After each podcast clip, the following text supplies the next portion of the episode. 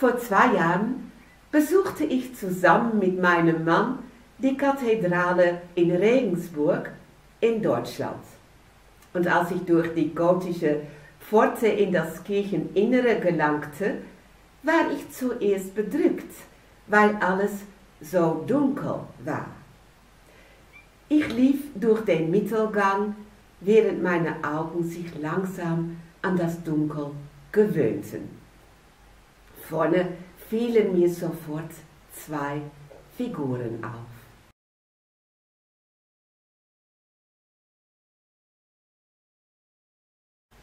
Sie standen auf den vordersten Pfeilerpodesten und es handelte sich um eine einzigartige Verkündigungsgruppe aus dem Jahr 1280. Die eine war Maria in prächtig schönem Faltengewand und die andere konnte ich zuerst nicht erkennen.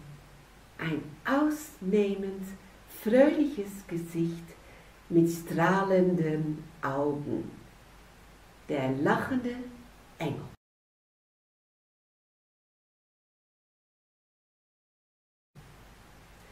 Und dann, dann erinnerte ich mich an Worte aus dem Matthäusevangelium. Ein Engel tritt im Traum vor Josef und verkündet ihm eine freudige Botschaft. Für Josef erstes Empfinden war wohl ähnlich dem meinen.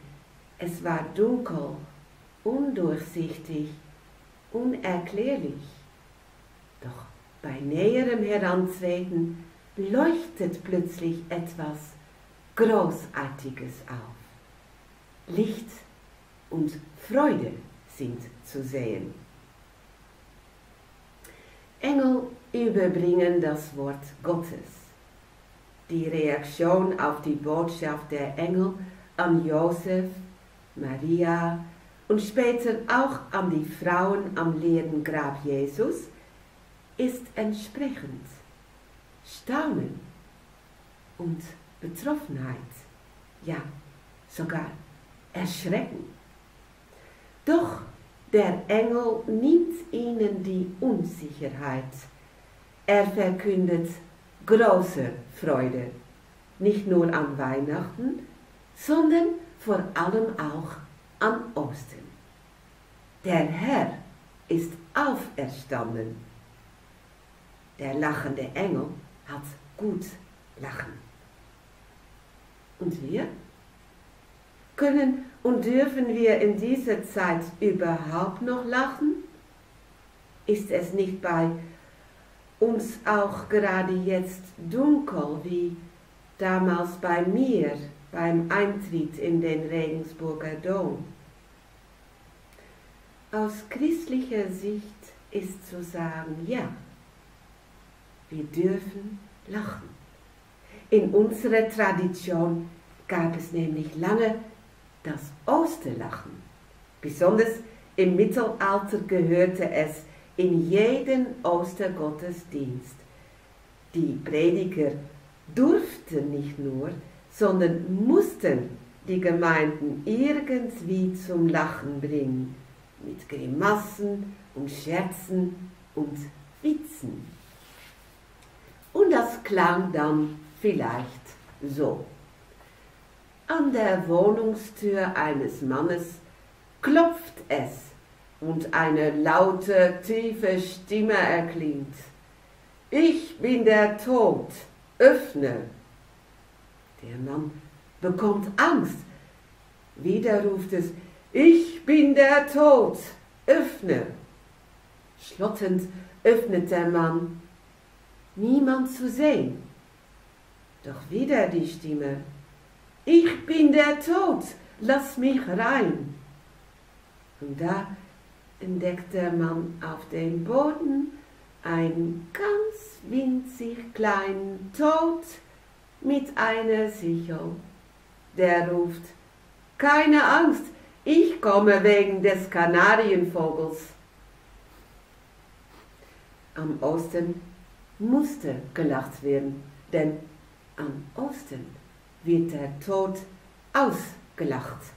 weil er den Kürzen gezogen hat. Christus ist auferstanden. Darum haben Tod und Teufel nichts mehr zu lachen.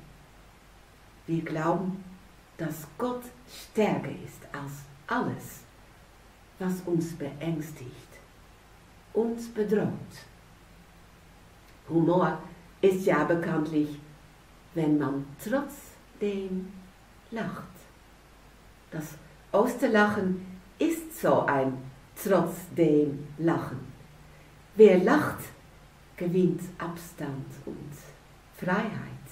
Wer lachen kann, wo man auch heulen könnte, kriegt wieder Luft, sieht wieder weiter und findet neuen Mut. Wir dürfen lachen und sogar den Tod auslachen. Denn Gott ist Mensch geworden, um in diese Welt hinein sein Licht seine Hoffnung, sein Lächeln zu zeigen.